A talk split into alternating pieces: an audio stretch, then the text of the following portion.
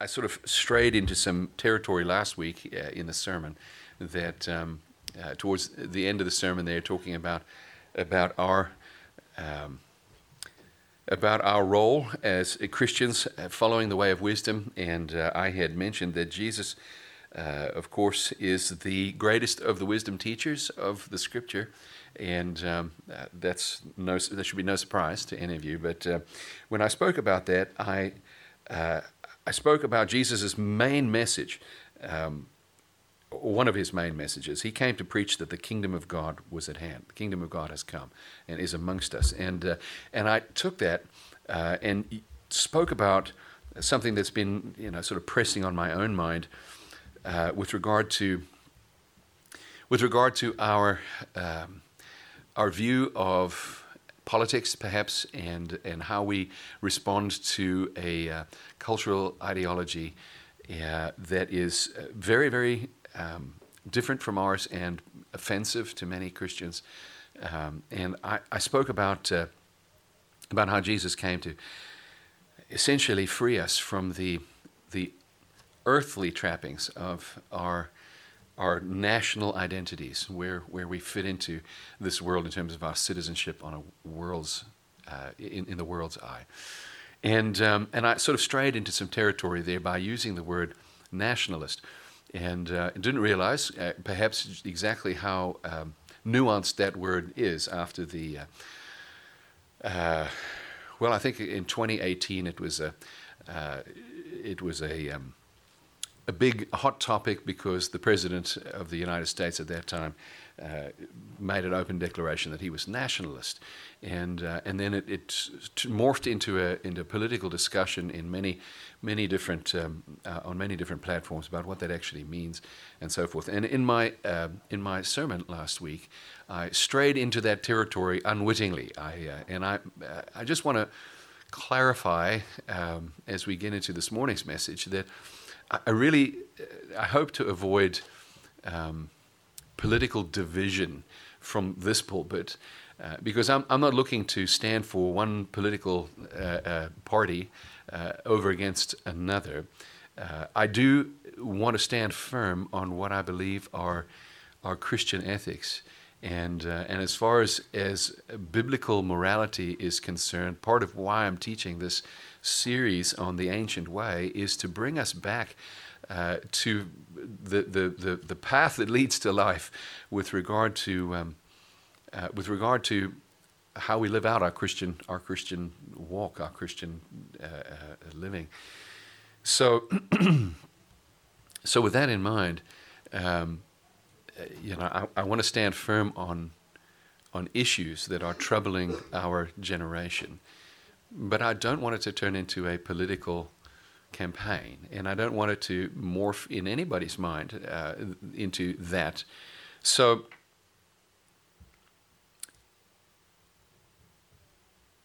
to clarify what I said last week, Jesus has come not to teach us to choose one party over another, but Jesus has come to teach us that there is a higher kingdom to which we belong.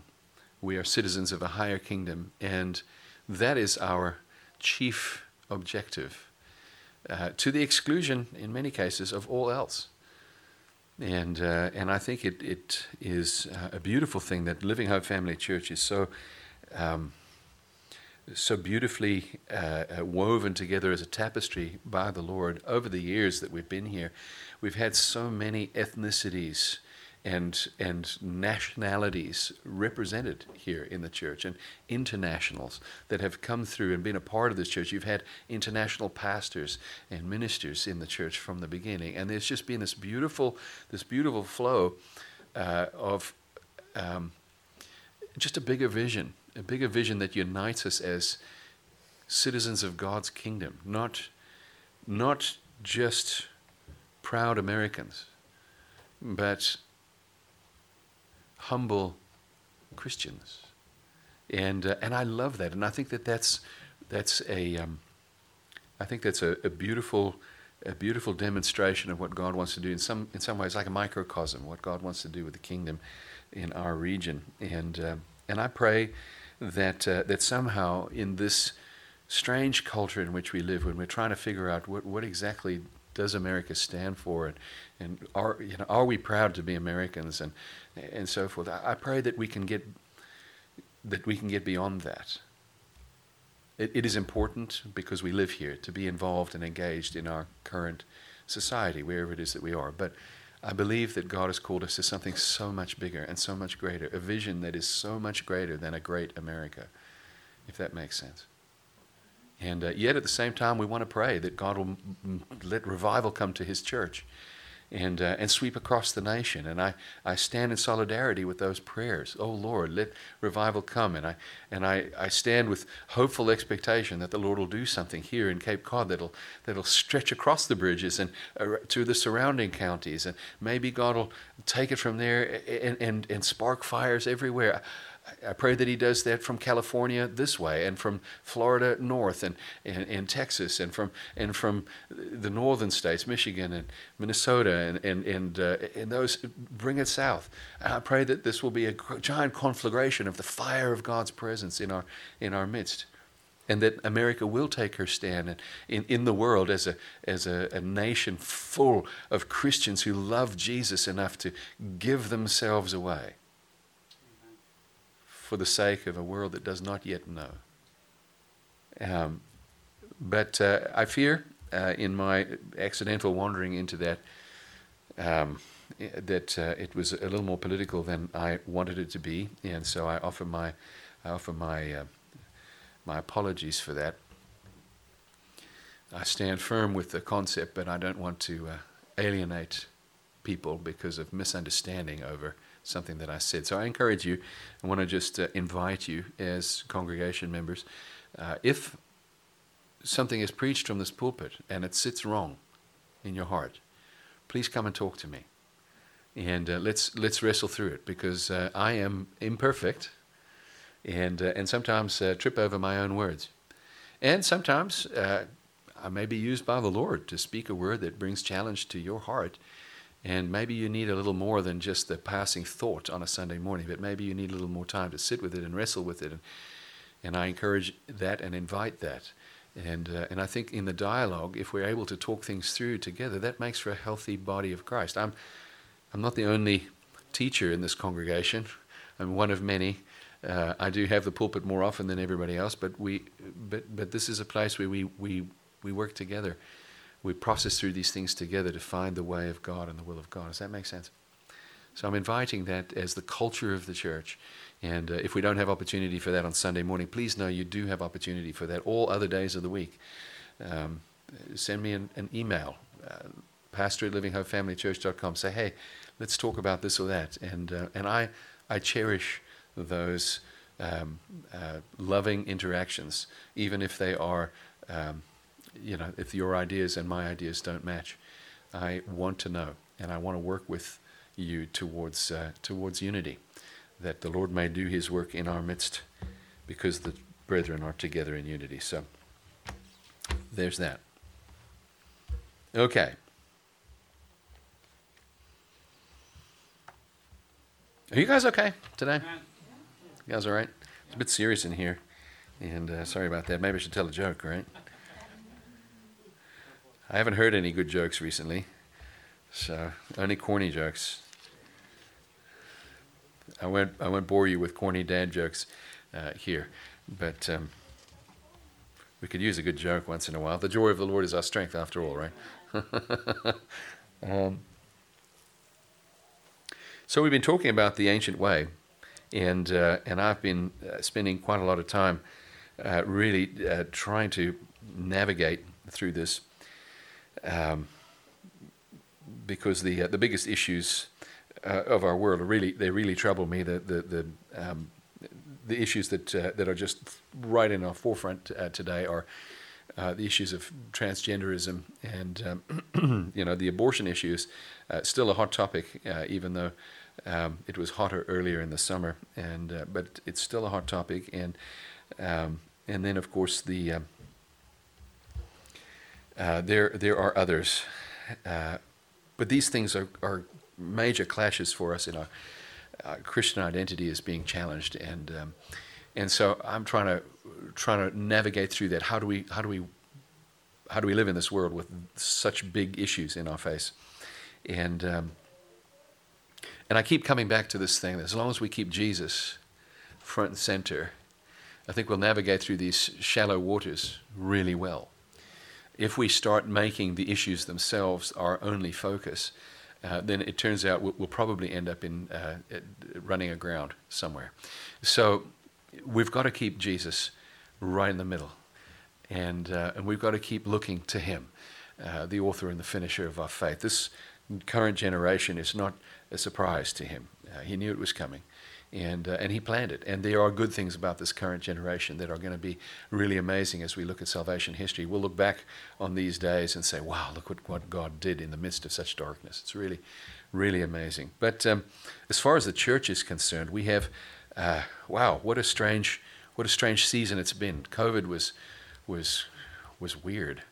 And uh, the church is still empty post COVID uh, in many places. And um, and people are trying to figure it out. How do we get back? And, and many things were uncovered and revealed during that time with the, the, the motivations of our heart and the, the needs of people that were not being met, that need to be met. And, um, and as we come out of this and try and figure our way in this strange new world, uh, I am drawn to the words of Jesus in Revelation chapter 2 just can't seem to get away from it. And uh, Ephesus, the church in Ephesus. Um, and, uh, and I want to read to you these words today. The, the, the, ancient way that we're following today is the way of love. The way of love. And it's a more ancient way. Uh, there's, there's a. If I'm going to use my little metaphor of the way, there are paths that have been walked for generations by our, our forefathers. But just because they've been walked for generations doesn't mean that they're the right road, doesn't mean that they are the right way for us to follow. There is an ancient way, which is the ancient way, and we want to return to that. We want to find our way and navigate our way to that and walk that because that's going to bring us to the very throne room of God. And, um, and so uh, we'll be taking a look at uh, to what Jesus said in, in Matthew chapter 5 in just a minute. But um, here are Jesus' words to the church in Ephesus, who were, who were going through uh, a very interesting season for them as well. And um, the church was, uh, was, was standing strong against, against false doctrine.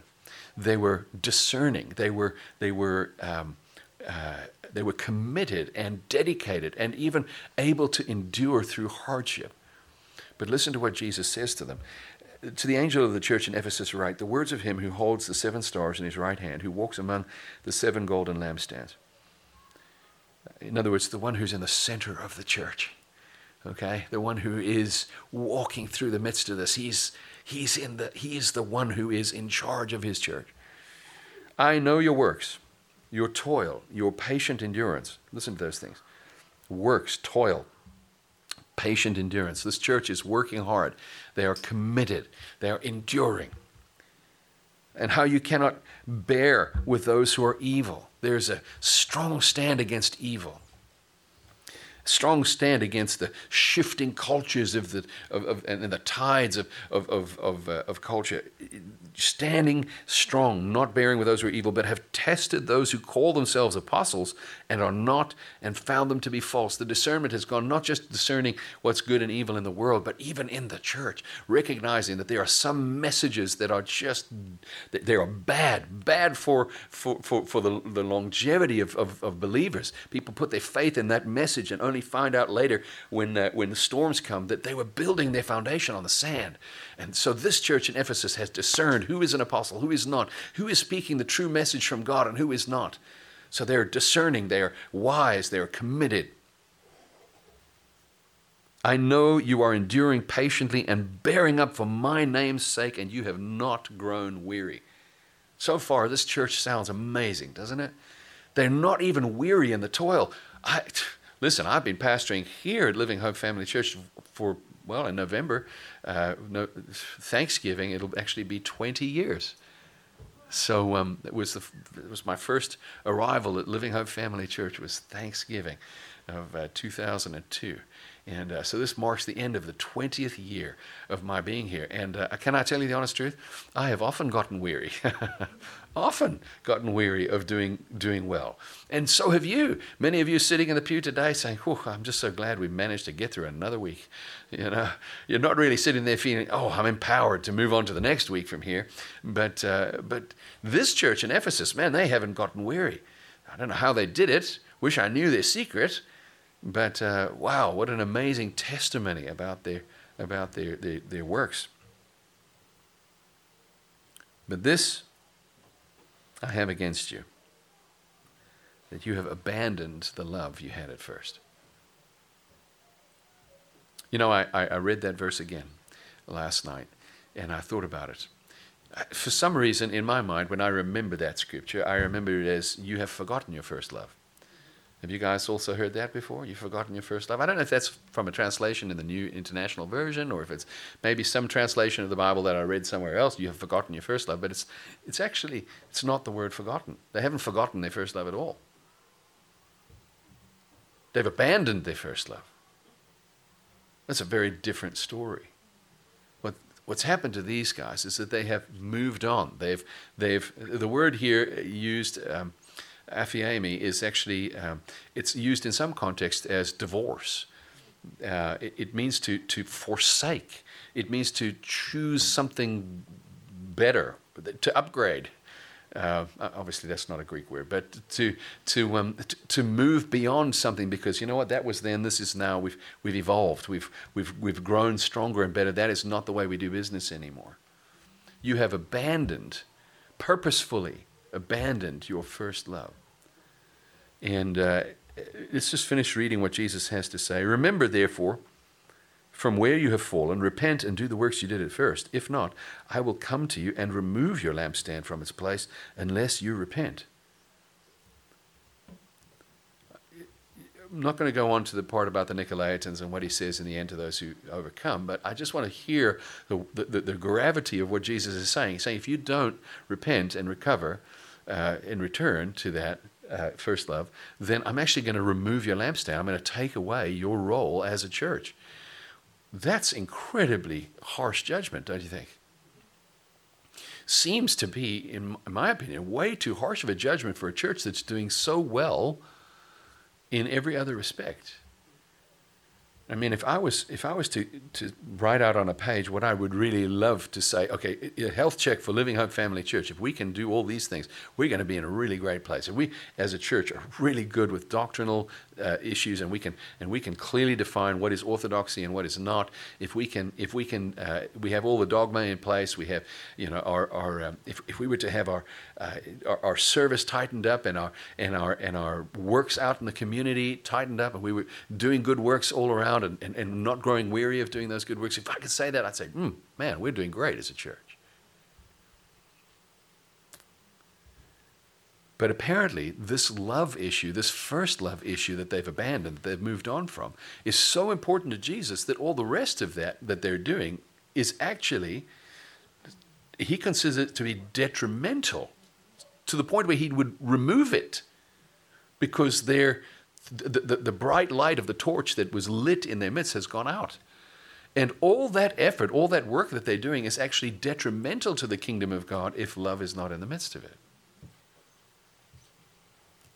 And so, I had to think about us as a current generation and the church in this generation, where, especially with this, this issue that, um, I mean, I, was reading a, a blog uh, from a Christian um, leader uh, down south who was admonishing the young people who in the south amongst whom it is now currently really in vogue to make a solid stand for your christian faith to be to be able to show everybody that you won't bow your knee to the idols of nebuchadnezzar. Now you'd say well that sounds good right? That sounds the way it, it, it ought to be. But but what it's translating into is people using vitriol and and uh, and standing uh, argumentatively and angrily on social media platforms uh, to just prove that they they've you know proved to their other Christian friends that I won't bow. I'm, I'm, I'm a good Christian. And uh, what that results in is um, just poking, uh, particularly on social media, poking at at uh, things that you uh, you have no you have no relationship with the person who's writing these things, whatever. You just you just throw out a poke. And uh, I mean, look, Doug Brown and I were talking about this last week. Doug actually had a pretty good poke uh, for somebody online, and and, uh, uh, and and Doug and I were you know we were laughing at that because it was it was appropriate, and you know Doug was poking it out there. But the problem with it is, of course, and Doug and I, we never got to finish this conversation, so I'll just bring it out and air the dirty laundry here in the whole congregation, Doug. Um, Doug, Doug and I uh, both felt the same urgency to like, and we need to say something to that. You know, that was that, whatever whoever posted that. There needs to be some, there needs to be some alternative narrative to that right there. And uh, and Doug was like, ah, yeah, he did it, and. Um, and I was so proud of Doug for that. But at the same time, there's no actual relationship between Doug and the individual who posted that. There's also no relationship between Doug and the people who are going to read that post. And so it's already at arm's length from reality, isn't it? And, um, and it's not necessarily the thing you would say to that individual if you could actually see them. If you were sitting in the same room with that person and, and having that conversation with them, uh, there might be a little more nuance in the way that you, you know, I mean, it's true. Sometimes it's nice to be able to make a little quip and, and, and retreat, you know, behind your wall, um, knowing that the quip's out there and it's going to do its damage and, you, you know, you can get away with it. But but the problem with all of that is that it breeds in us a false sense of bravery. And it sounds a little bit like the Ephesian church. They could tell the difference between a real apostle and a false apostle, and they didn't tolerate the false apostles. So they these guys were like, "No, man, we we can keep the gate. They're good warriors." But something's missing. Something's missing.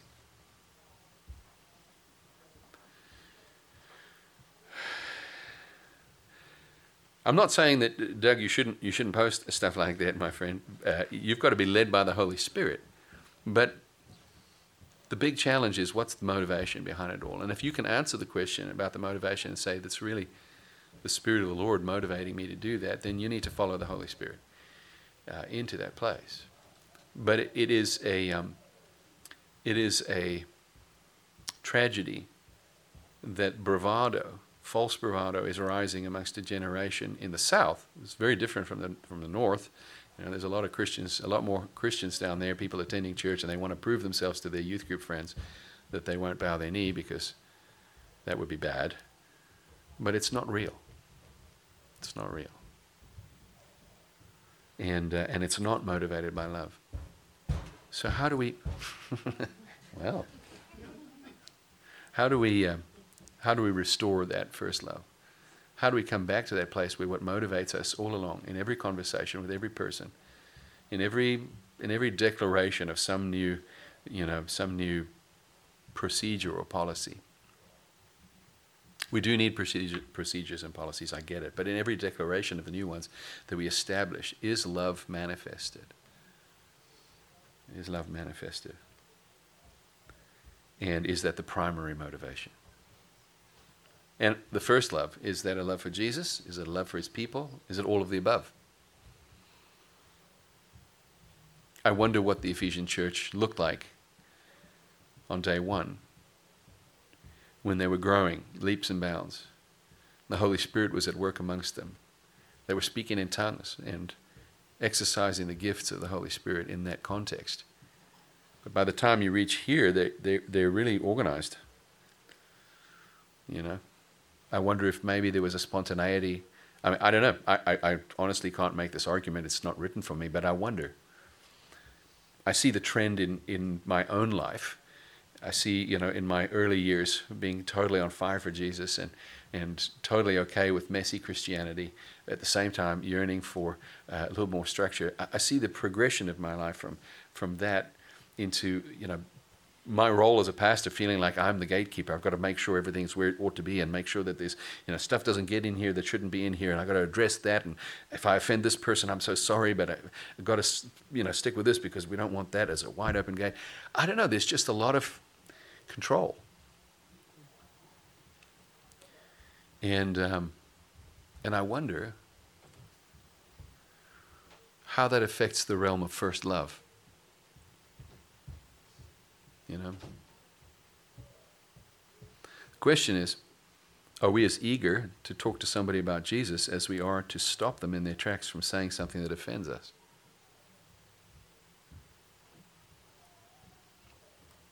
Are, are, we as eager to share the gospel with that transgender person as we are to stand and say they can't teach our children what sexuality ought to look like in kindergarten?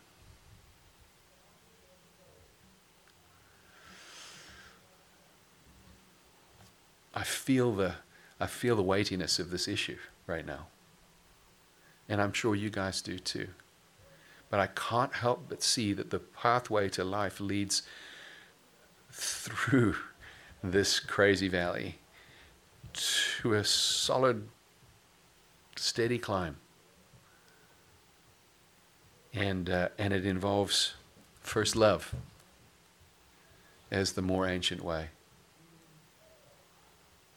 So I want to turn to um, to Mark chapter. Uh, uh I'm sorry, Matthew chapter five, and I want to notice something in the text here, if that's okay.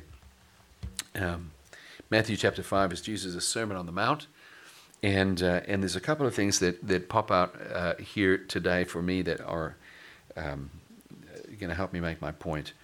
Jesus says in Matthew chapter 5 and verse 21 You have heard it said uh, to those of old, You shall not murder, and whoever murders will be liable to judgment. But I say to you that everyone who is angry with his brother will be liable to judgment. Whoever insults his brother will be liable to the council, and whoever says, You fool, will be liable to the hell of fire. So, if you are offering your gift at the altar and there remember that your brother has something against you, leave your gift there before the altar and go. First be reconciled to your brother and then come and offer your gift. Uh, priority. The priority that Jesus suggests in the temple in giving your worship to the Lord is that it is more important to God that you reconcile with your brother than you bring a gift to God. That is quite intense. That's quite intense. Hear the words of Jesus. You have heard that it was said to those of old, You shall not murder. But I say to you. Let's take a look further down and uh, in verse 27. You have heard that it was said, You shall not commit adultery. But I say to you that everyone who looks at a woman with lustful intent has already committed adultery with her in his heart. If your right eye causes you to sin, tear it out and throw it away. Whose eye? For it is better that you lose one of your members than that your whole body be thrown into hell. What, what members? Is members of the church? No, no, one of your own members, a member of your, your personal body. In other words, it's better that you suffer personal loss not better that you eliminate from your membership roll at the church somebody who's causing you to stumble. No, no, this is a personal thing. This is not about bringing judgment in the church. This is about individual responsibility before God for the issues of our own heart. If your right hand causes you to sin, cut it off and throw it away, for it's better for you to lose one of your members than your whole body to go into hell. There's a, wow, what an intense way. But hear the words of the Lord. You have heard that it was said, but I say to you. There's a more ancient way than the one you've heard about. Over the page, verse 33 again, you have heard it said that it was said to those of old, You shall not swear falsely, but shall perform to the Lord what you have sworn. But I say to you, do not take an oath at all, either by heaven for it is the throne of God, or by the earth, for it is his footstool, or by Jerusalem, for it is the city of the great king. Do not take an oath by your head, for you cannot make one hair white or black. Let what you say be simply yes or no. Anything more than this comes from evil. Wow. You've heard it said, but I say to you. Anything more than this comes from evil. Wow. Yes or no? That's it. Not elaborate answers, not big fancy arguments, just elaborate stuff. Push it aside and say yes or no, and let that be. Let that be. There's a more ancient way. Uh, verse uh, 30, 38 You have heard that it was said, an eye for an eye and a tooth for a tooth. But I say to you, do not resist the one who is evil. But if anyone slaps you on the right cheek, turn to him the other also. And if anyone would sue you and take your tunic, let him have your coat as well, your cloak as well. And if anyone forces you to go one mile, go with him two miles. Give to the one who begs from you, and do not refuse the one who would borrow from you. I don't need to preach a sermon about what that all means. You can just hear the words of the Lord in your own heart, and you know this is a higher calling. This is a higher calling than finding out uh, and defining clearly what's right and what's wrong. This is, yes, you've defined what's right and wrong, but you are going to go way beyond and exceed by far the expectation of what is right and righteous and what your rights are as a Christian or as an individual. You're going to go far beyond that, and you are going to love with the kind of love that allows somebody to take advantage of your situation. Because in doing so, you are inviting God and a supernatural response into whatever circumstance it is that you're at. How does that affect us when it comes to the issues that we are dealing with in our culture?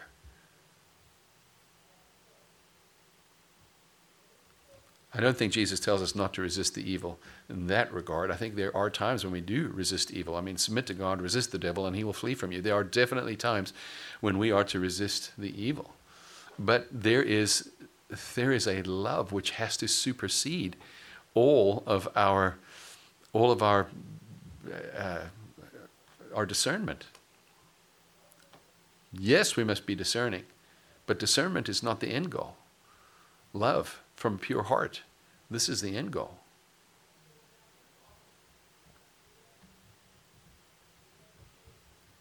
How do we do that? I don't know. But I do know that uh, it's a challenge to something higher than what we've been taught, than the way our fathers and forefathers passed down to us. There's a higher way. The law of Moses that had been handed down, that Jesus was now actually superseding with these greater words, had been handed down for generations, and the people were proud of those laws. And they were proud of identifying themselves by them and saying, We are a moral people. And in the absence of those morals, they wanted to bring everybody back to those morals. Jesus says, let's bring them back to a deeper set of morals, an older set of morals, a wiser set of morals. Let's take them back to the ancient way, which is what? Well, we'll find out. Jesus goes on to say, You have heard that it was said, You shall love your neighbor and hate your enemy. But I say to you, love your enemies and pray for those who persecute you.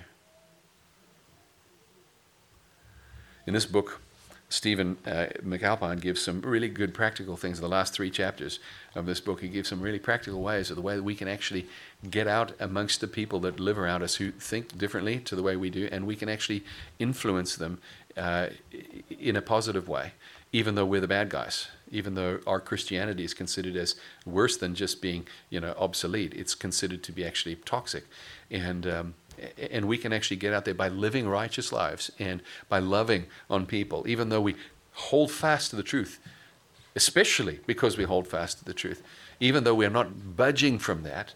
Uh, in terms of, of moral issues, nevertheless, we are we are just the fragrance of Christ everywhere we go because we permeate it with love of Christ and we're bringing that love of Christ into every situation. He gives practical answers on how we can actually do that. So, the um, friend of mine was uh, a friend of mine in London uh, was telling us the story. He said in his workplace, he works for American Express or uh, not American Express, uh, Bank of America, and uh, in uh, one of the um, it, part of the, the, corporate culture is everybody has to be tolerant, and it's more than tolerant. There's this the pro LGBTQ um, campaigns that they lead in the in the corporate world, and um, and th- they are creating safe spaces in their uh, in their office uh, office.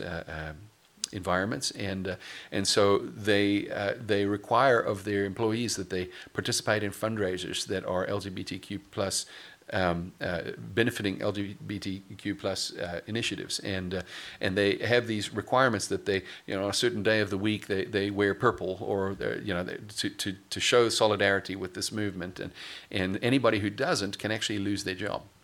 If you refuse to participate. Uh, but they have voluntary things that are supposedly voluntary, and yet if it's if you don't participate in it, you get you know black mark, you get checked, and uh, and so. Uh, f- this friend of mine uh, was having to take a stand like like Daniel, and, uh, and his approach to this was, you know, when it was required of his particular unit that they participate in a, uh, in, in a conversation and, and, so forth, he went to the conversation, and when, it was, uh, when they were allowed to offer their opinions, he bravely offered his opinion in all grace and with all love to say, no, I don't think everybody in this department agrees with that, but even if they do, uh, I can't agree with that because that is, uh, you know, that I just that's not what I believe, and I'm I uh, I will not. I cannot participate in a fundraising effort that's going to raise funds for something that I don't believe in. Uh, but I am certainly happy to work alongside everybody, no matter what their thoughts are and beliefs are, uh, for the corporate uh, sake. But this is an area in which I, I cannot I cannot bow my knee, and uh, and so uh, there are others that stood up because he uh, because he made that stand, and they said, you know, we actually agree with him, and um, and for the time being, it, it bought them some time to say, you know, we as a corporate culture, this is supposed to be an open discussion, and we, we this is that place where we're supposed to talk about it. So I'm going to talk about it, and he was brave enough, but he did it in the most beautiful, redeeming way, and as a result, won the heart of uh, of his supervisors and and his workmen uh, the fellow fellow workmen and and and women, and um, because like Daniel, uh, he was not argumentative, angry, taking up a stand, picketing, and so forth. But instead, he said, No, as for me and my house, we'll serve the Lord. And if I have to lose my job over this, then so be it. I understand that that's your policy. So be it if I have to lose my job.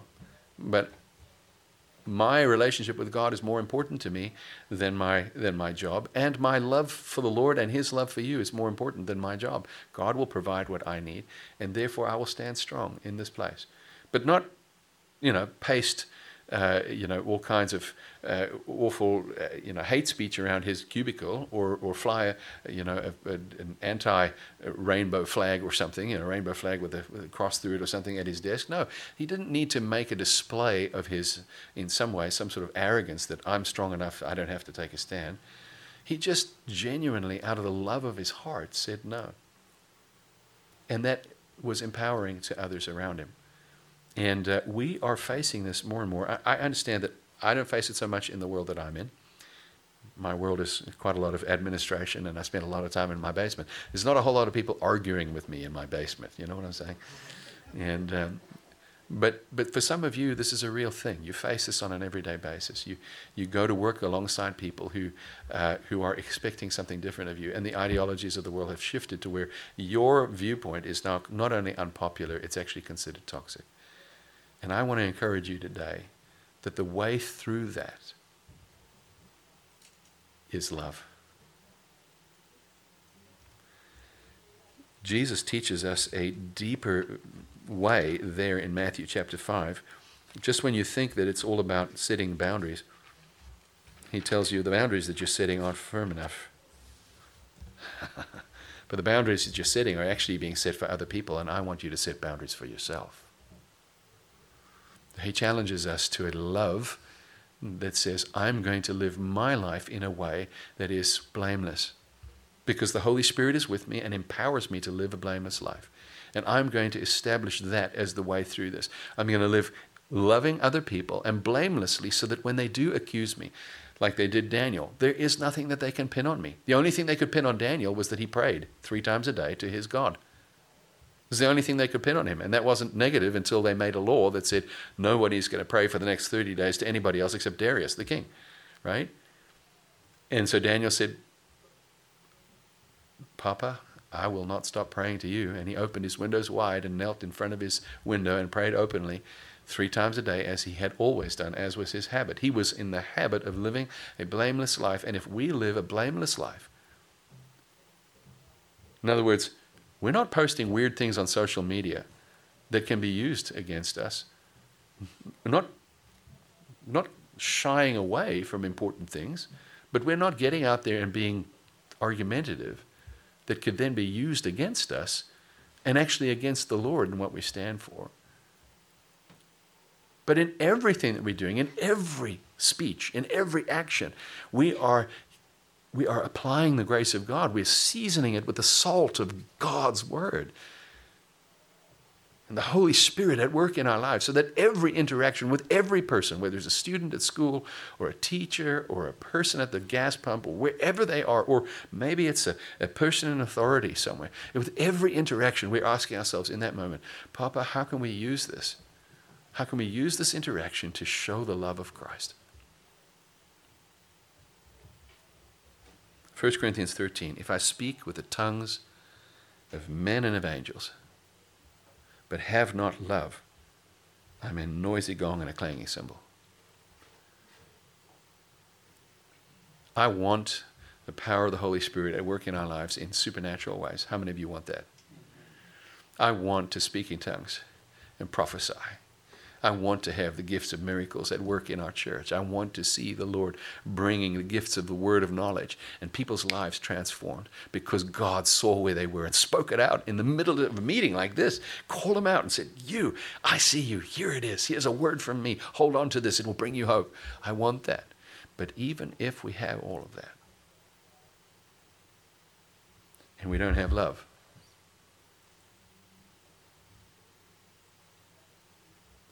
noisy gong, clanging cymbal, if I have prophetic powers and understand all mysteries and all knowledge, and if I know even how to navigate through this, and I'm, this is how we're going to do it. And we set up programs to teach us all how to do, how to If we do all of that, but we don't have love. If I have all faith as to remove mountains, but have not love, I am nothing. If I give away all I have and I deliver up my body to be burned, but have not love, I gain nothing.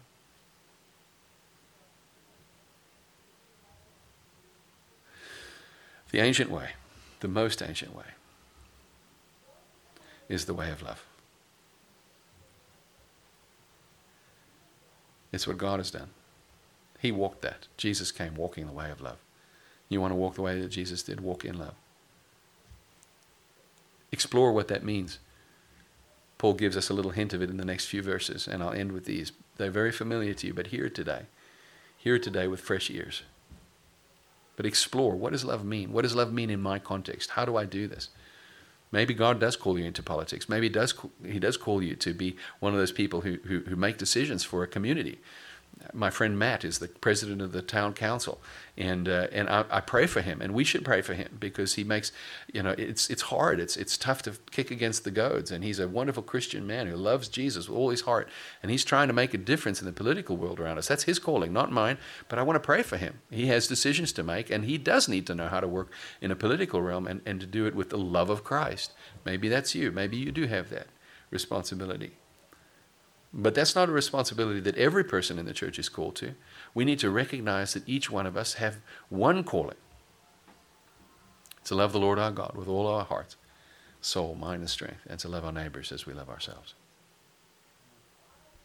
Love never, oh, I'm sorry, love is, love is patient, and love is kind.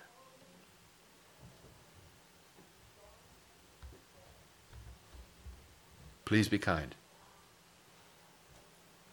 Please be kind on Facebook.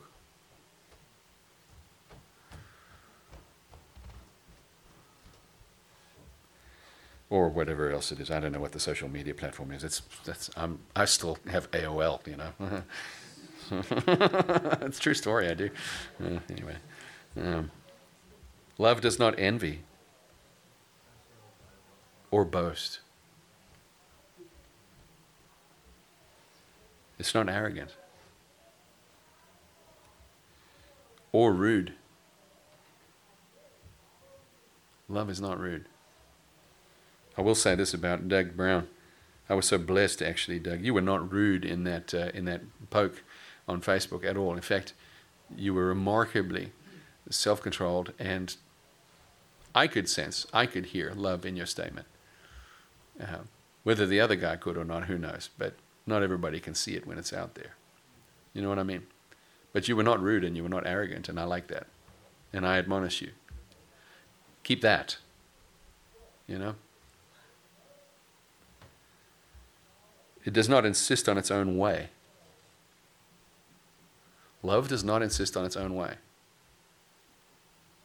Just think about that from a political standpoint, would you? Do you think it flows over into that realm? That love doesn't insist on its own way?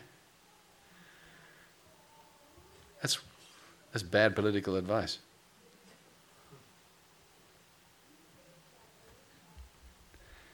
Oh, thank you, Jesus, for bad political advice.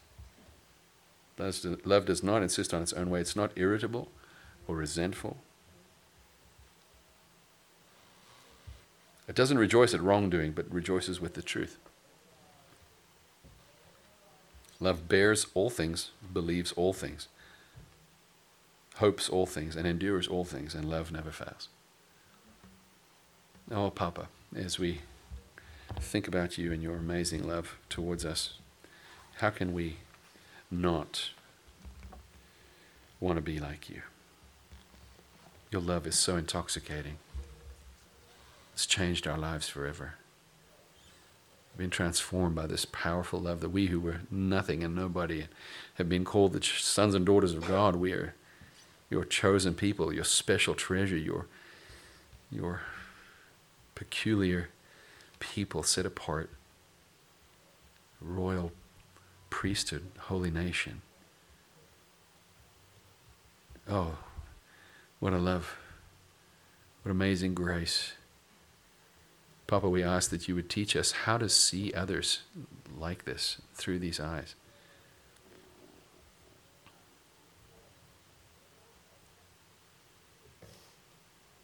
I pray that you would stir up in our heart a love for the people around us. You got a lot of work to do on that, Lord, because sometimes I'm just so angry. I think we all are. We feel violated and unsafe, and, and, and like our territory has been eroded away, and and uh, and yet you love these people. You died for them. And you've left us here as a remnant in the midst of this land so that we can shine the love and the light of Christ. Jesus, help us. Help us to learn how to love these people. How to love them with true love, not permissive love, but brave love that speaks the truth. and pays the price. I pray that we as a church would not be afraid of the cross. The cross that you carried and the one that we have to carry.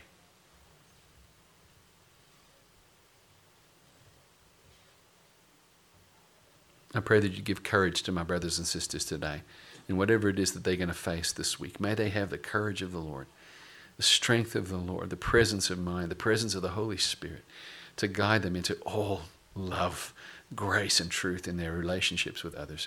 Lord, may they shine. May these people that are before me now, may they shine in every circumstance this week.